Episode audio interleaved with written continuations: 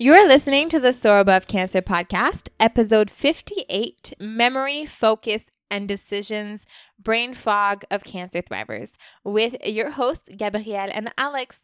Hello, fellow cancer thrivers. Welcome to this week's episode of the Soar Above Cancer podcast, a podcast dedicated to finding the strength to not only survive a cancer diagnosis, but thrive at living one's life with cancer. So, today, as was indicated in the title, we are talking about brain fog. But I'm not going to be doing too much of an introduction just because I think we'll cover a lot in this episode, which already has a lot to cover. So maybe we can go straight into what does a chemo brain or a brain fog, what is it like really? I know for me, just looking into it and experiencing a lot of it is really just the change of thinking and cognitive abilities when you go through your cancer. A lot of the times it's the difficulty with maintaining attention, things like remembering certain things, trouble multitasking, working with numbers, keeping a train of thought. Those are a lot of just the symptoms of brain fog. And a lot of that is being caused from your treatment, lack of sleep, fatigue, uh, changes in uh, trauma that come from, I guess, changes and a lot of the stressors that come from that. So those are just some key examples of sort of what brain fog is and how it sort of relates to cancer, at least the way I look at it. No, that I I would agree with that mm-hmm. with those examples of brain fog. Um, the official definition, let's say, let's say, um, we found the one from Merriam-Webster, which says uh, that brain fog is usually a temporary state of diminished mental capacity marked by an inability to concentrate or to think or reason clearly. Mm-hmm. So that's more maybe like the theoretical definition. Absolutely. That kind of goes with all the examples you've given. I also kind of did a, a little bit of research on what other terms I used for to to kind of talk about brain fog. Okay. So of course there's the regular chemo brain one that a lot of us use. There's the brain fog, the mental fog. Um, there's cognitive dysfunction if we're going into more a theoretical and, and scientific kind right. of term. And then there was another one that I kind of found interesting and I had never heard before, and it's it's clouding of consciousness.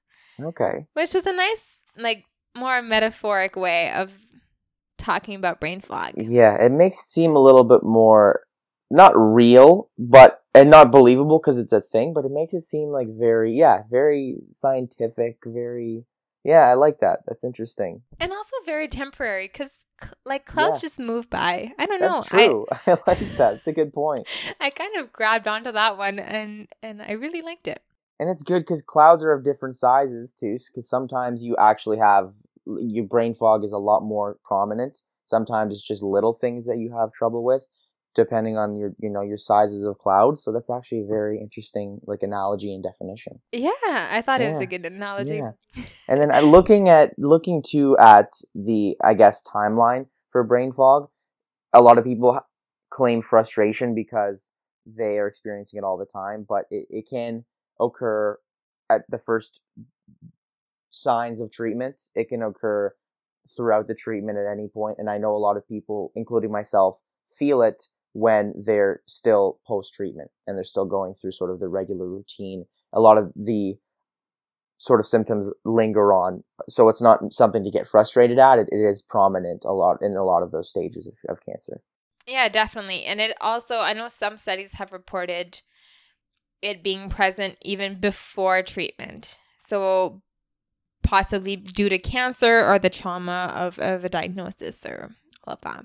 So now that we have some of the definitions of chemo brain, brain fog, cloud of consciousness out of the way, we want to discuss some of our stories and experiences with brain fog and how it sort of affected us. So did you want to start us off?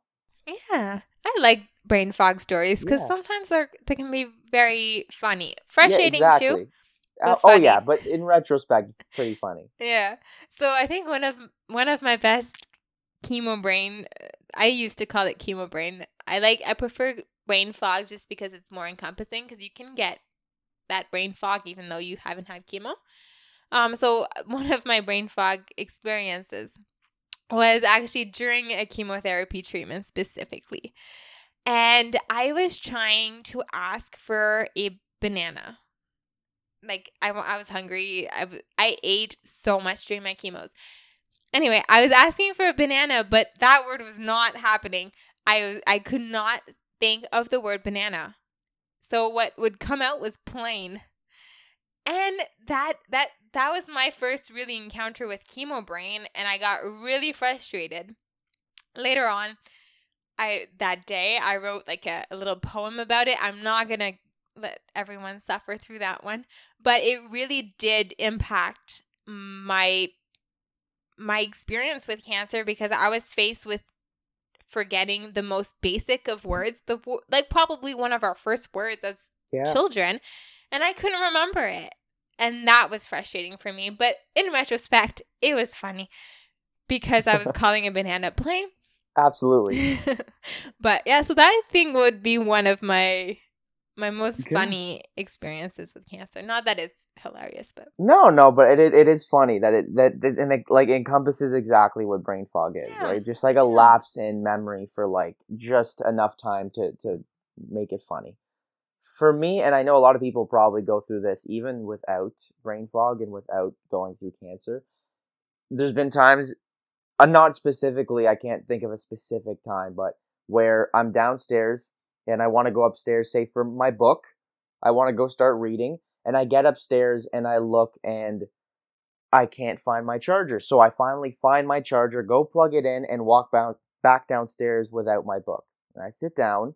I'm thinking, okay, well, I went upstairs for this specific reason, and now I don't have it. And then I go back upstairs, and I'm standing in my room completely lost. I have no clue why I'm here and all I want to do is scream because I have no idea what I'm even doing upstairs. So that's that was brain fog in a sense that I know I wanted to do something, and then in the 15, 20 seconds it took to get from one place to another, I don't know what it was. So that and it still happens. So I don't know if that was just a symptom of my my mindlessness. I don't even know if that's a word, but the idea that I can't even think of what I'm doing, or I think a lot of it had to do with going through that that chemo brain, that brain fog, because it was more prominent during my treatment where there'd be two or three times in the same period I'd go upstairs and look for something and I would do something else and get distracted and then completely forget what the reasoning for that was. And it's frustrating and it's funny now, but it was obviously a frustrating experience to go through.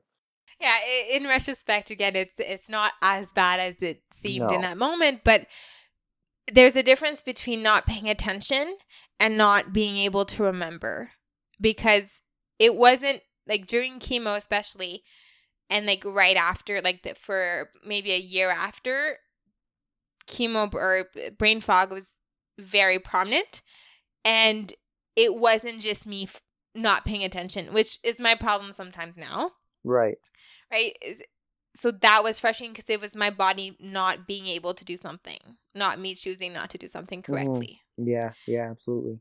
During chemo, I did go to school, and then after, right after chemo, I went came back to university in Ottawa, and that was a significant challenge when we talk about brain fog because I was having to remember all these things and to think and to make decisions and all of these things by myself and that was very hard as a as a university student not being able to do that and i've heard a lot of other people either working or going to school struggling with that piece and having needing accommodations or to find tricks for themselves to kind of go through that so for me brain fog became uh, was a trigger for me to ask for help when it came to university, which was a great thing.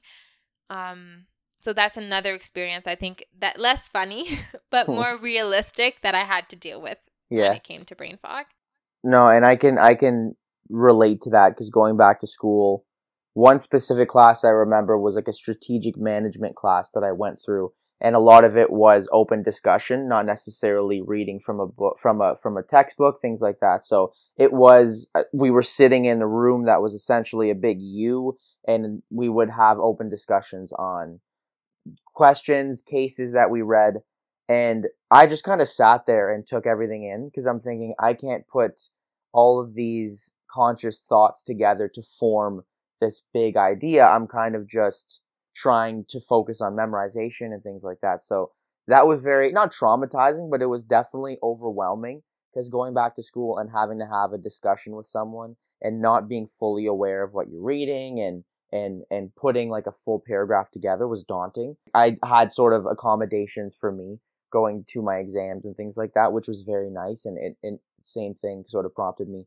to seek help. But even that class specifically, I kind of just wanted to every week push through it and, and sort of sneak through without having to to talk too much because it was very overwhelming at the time.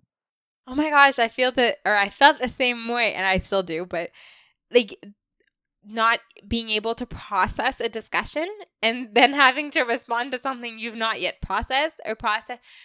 The amount of times that I blurted out a comment like five minutes after the, that conversation was done is ridiculous because it just it takes that long to process. Yeah. Yeah. Yeah. Yeah. yeah. I know. Okay. Well, those are some of our stories. We would yep. love to hear all of yours, of course. Um, I actually I find these stories interesting because that's not necessarily the first thing that doctors will talk about with you is they're not going to discuss how you're going to feel and how how incompetent you might feel. Not that you are but but I know I felt that way.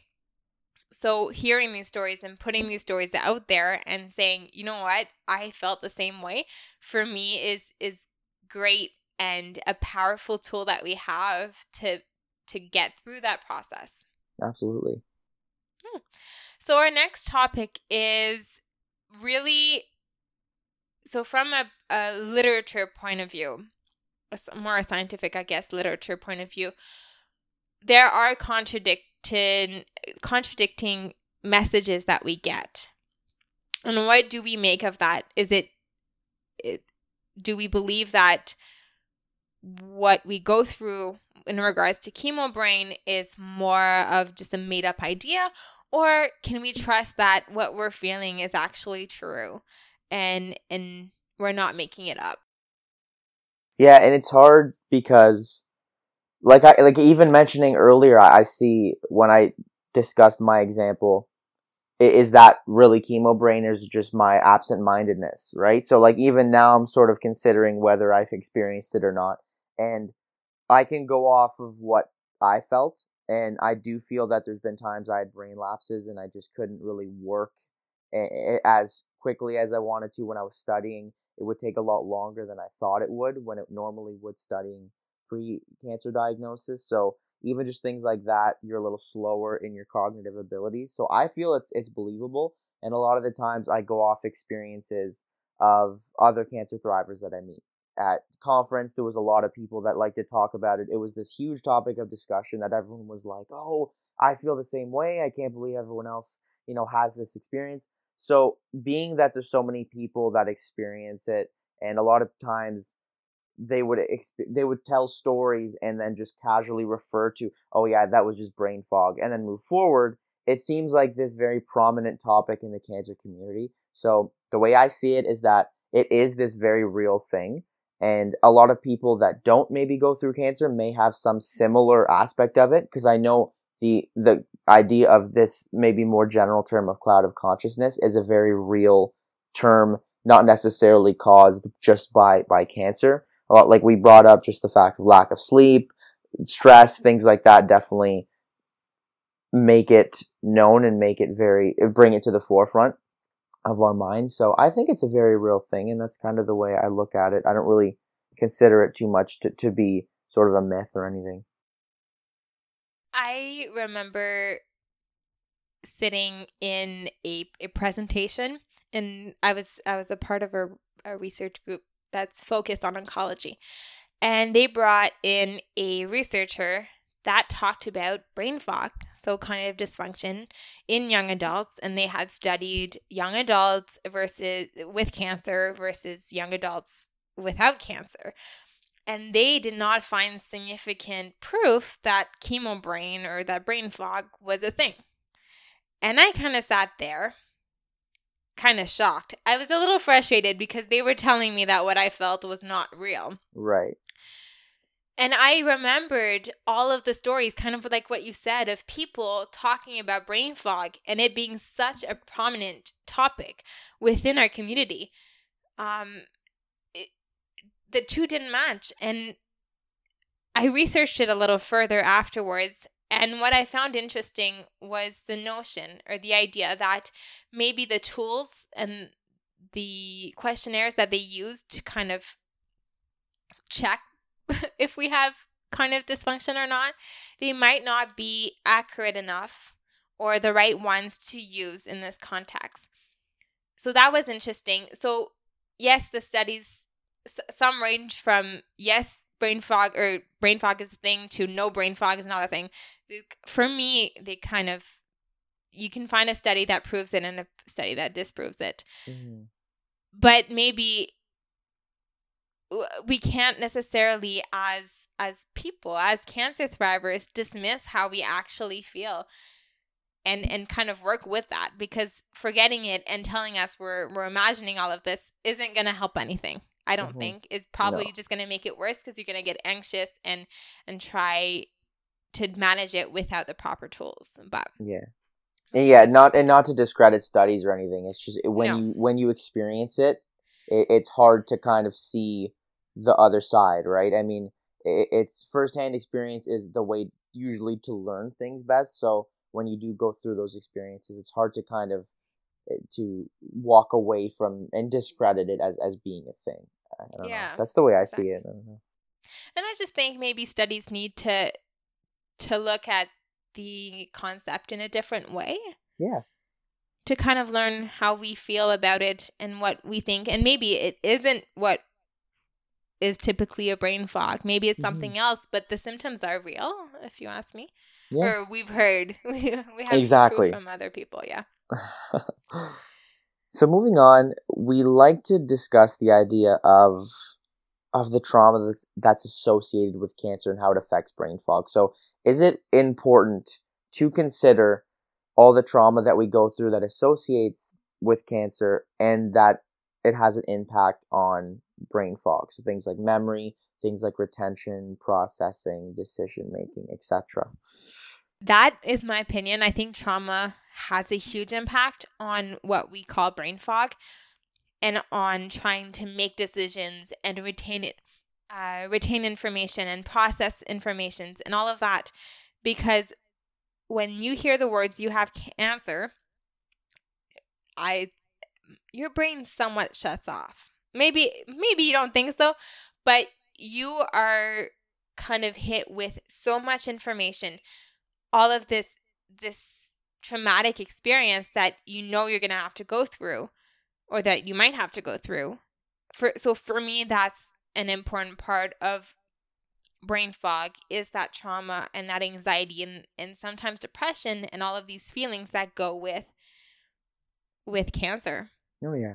Well, I know like shock victims are you can vis- visibly see that they're not thinking properly, and a lot of the times, like exactly, their brain shuts off. They you don't you look at them, they don't look like they're all there. So already, that's kind of how you feel when you are told you have cancer, and the subsequent couple of days or weeks, pro- like afterwards. I know I don't know if I was in shock necessarily. I just don't think I took in the whole experience until a couple months in. You really truly feel like you're in this this scenario now and you have to work with it.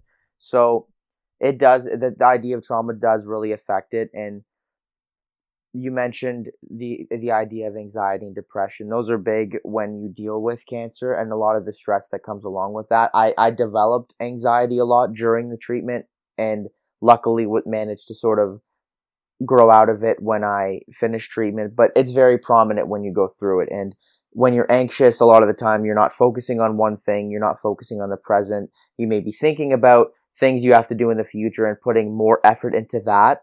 And that means you're not in the present and you're not being mindful of a lot of the things going on. So you may not have that memory and the retention and, and the proper decision making that you need to have to make decisions in the present. So there's a lot of factors that go in, and obviously the idea of trauma and stress does have a big impact on the way you see things and the way that brain fog really has that toll on you for for the the present moment.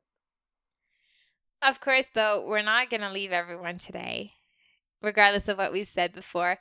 There are things that you can do to aid or prevent brain fog, which is the exciting news is that people deal with it every day because that's kind of what cancer thrivers do. We just deal with it.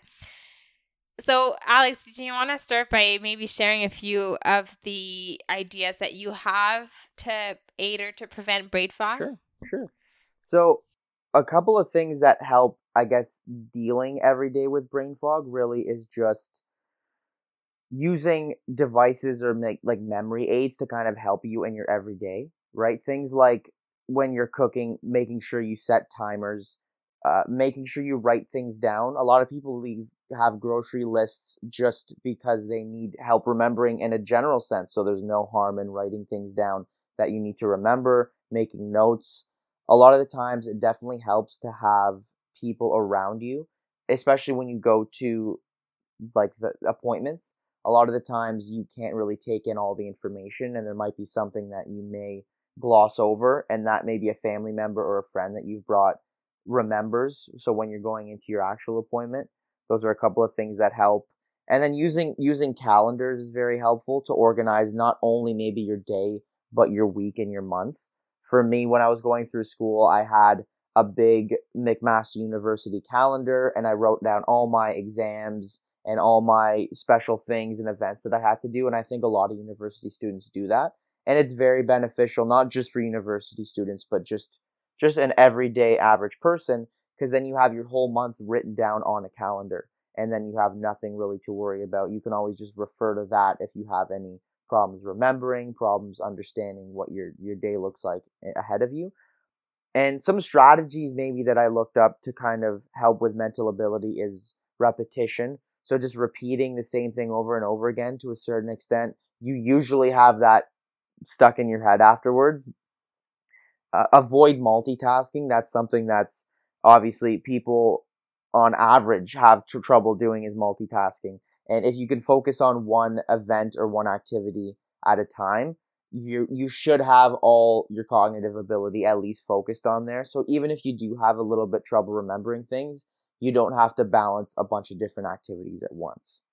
And again, just like working out, physical exercise and eating healthy, that's something that definitely helps. When I do uh, a workout or I go to the gym, a lot of the times mentally I'm very clear. When I was in university, I used to work out a lot before having to study just because, right, you, you get out of your head, you're, you're fresh and you take a shower and then you start studying and that's your, your, your head's usually really clear after that. So those are just a few things that, that kind of help. Yeah, those are great. I'll yeah. just, I have some to add. Sure. So first is check with your, your local organizations uh, like cancer organizations or online or with your cancer centers for resources that might be available on brain fog. There could be classes, um, resources like documents that might really help and give you ideas on how to manage that.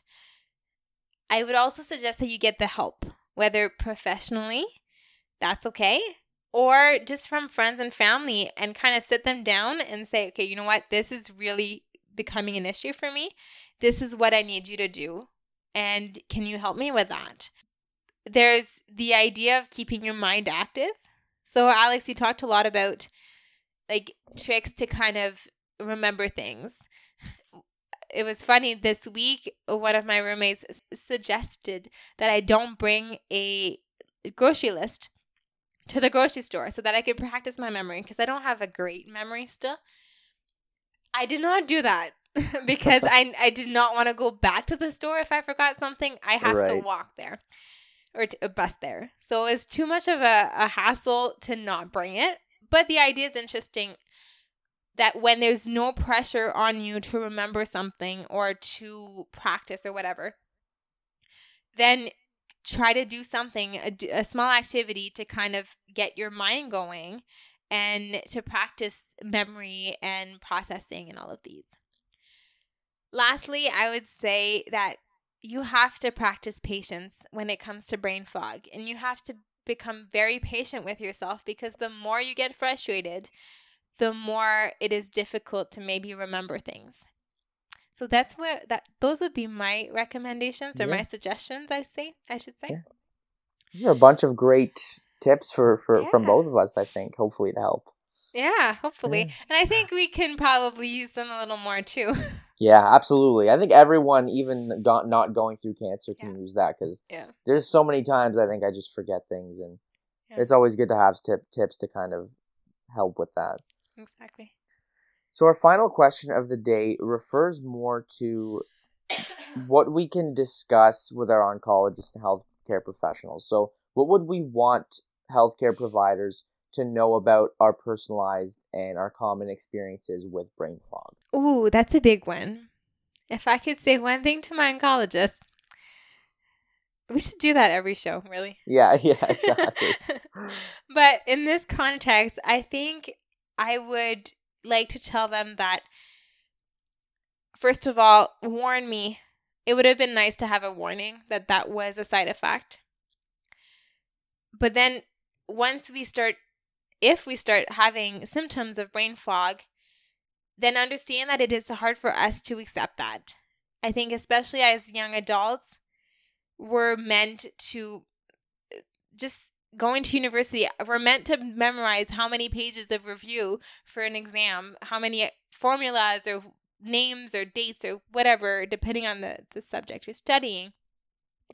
Now, understand that for us, not being able to do that and not being able to perform to what society tells us we have to perform at is hard. And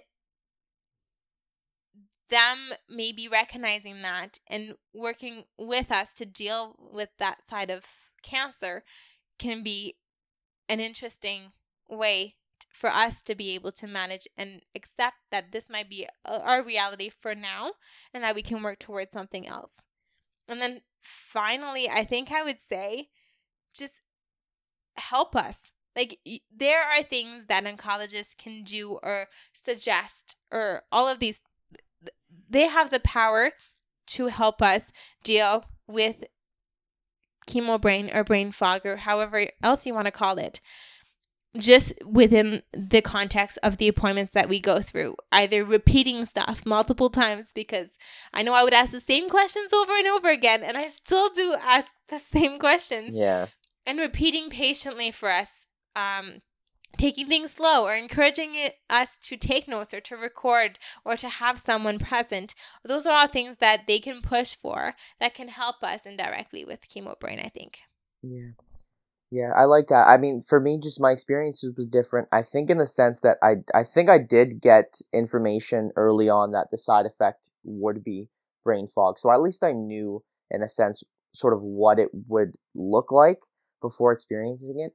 But I think for me, yeah, similar to what you said, one thing I would want to mention was that being that I have this brain fog, I can't remember everything that the doctor may have suggested or the oncologist may suggest. So making sure that they're telling me every time I'm here exactly what to do and maybe even writing it down or telling me to write it down or just giving me reminders every once in a while that this is exactly what we're going through. These are the dates of your appointments. This is the treatment we're doing just so that I can remember every step of the way, just in case I had forgotten. When you're obviously our age and you're going through treatment, there's a lot of other things you're dealing with, especially we just discussed school being in, being an issue and a lot of the times priorities may may not fall in the same place that the oncologist wants us to think. So it's the idea that there's a lot going on and the brain fog hinders that and so I need as much help from you as as as possible and the idea that being that I can't grasp all information maybe at once, I know there's a lot of patients that oncologists deal with, but taking the time that they have with me to discuss what they need to discuss. Are you sure you understand? Are you sure there's any no other questions or concerns? Just being sure that when they leave, they understand that I'm fine. So maybe having that confirmation that yes, doctor, this I'm good thank you for taking your time. Those that's something that's very helpful is knowing that when your oncologist leaves, you're both on the same page. Okay, so today we discussed the topic of brain fog and we come up with different names being chemo brain, this new profound one of cloud of consciousness, and we just sort of discussed some of the aids and ideas that we have that hopefully can prevent the idea of brain fog and the fact that it is very common. And a lot of people and maybe studies and things suggest that maybe it's not as prominent as it is. Going through cancer, a lot of us thrivers realize that there's lapses in memory, there's trouble dealing with numbers and memory and retention, and that is completely normal the, the idea is that there are a lot of different activities and aids to help you sort of prevent and deal with this brain fog on a regular basis. And there's a lot of ways to combat it. And if there is anything to bring up to the oncologist, it is great to do it as soon as possible and to make sure that you and them are both working on the same page to help clear your brain fog as much as possible so that you can move forward with your day as clear of consciousness as possible. This ends episode 58 Memory, Focus, and Decisions. Brain fog for cancer thrivers. If you have any questions or suggestions or comments, or if you simply want to share your story, do reach out through the Soar Above Cancer blog as well as our social media accounts, which are linked in the show notes because we know that people can't remember things. That's okay. We're on the same boat here. Many smiles to you and see you next week.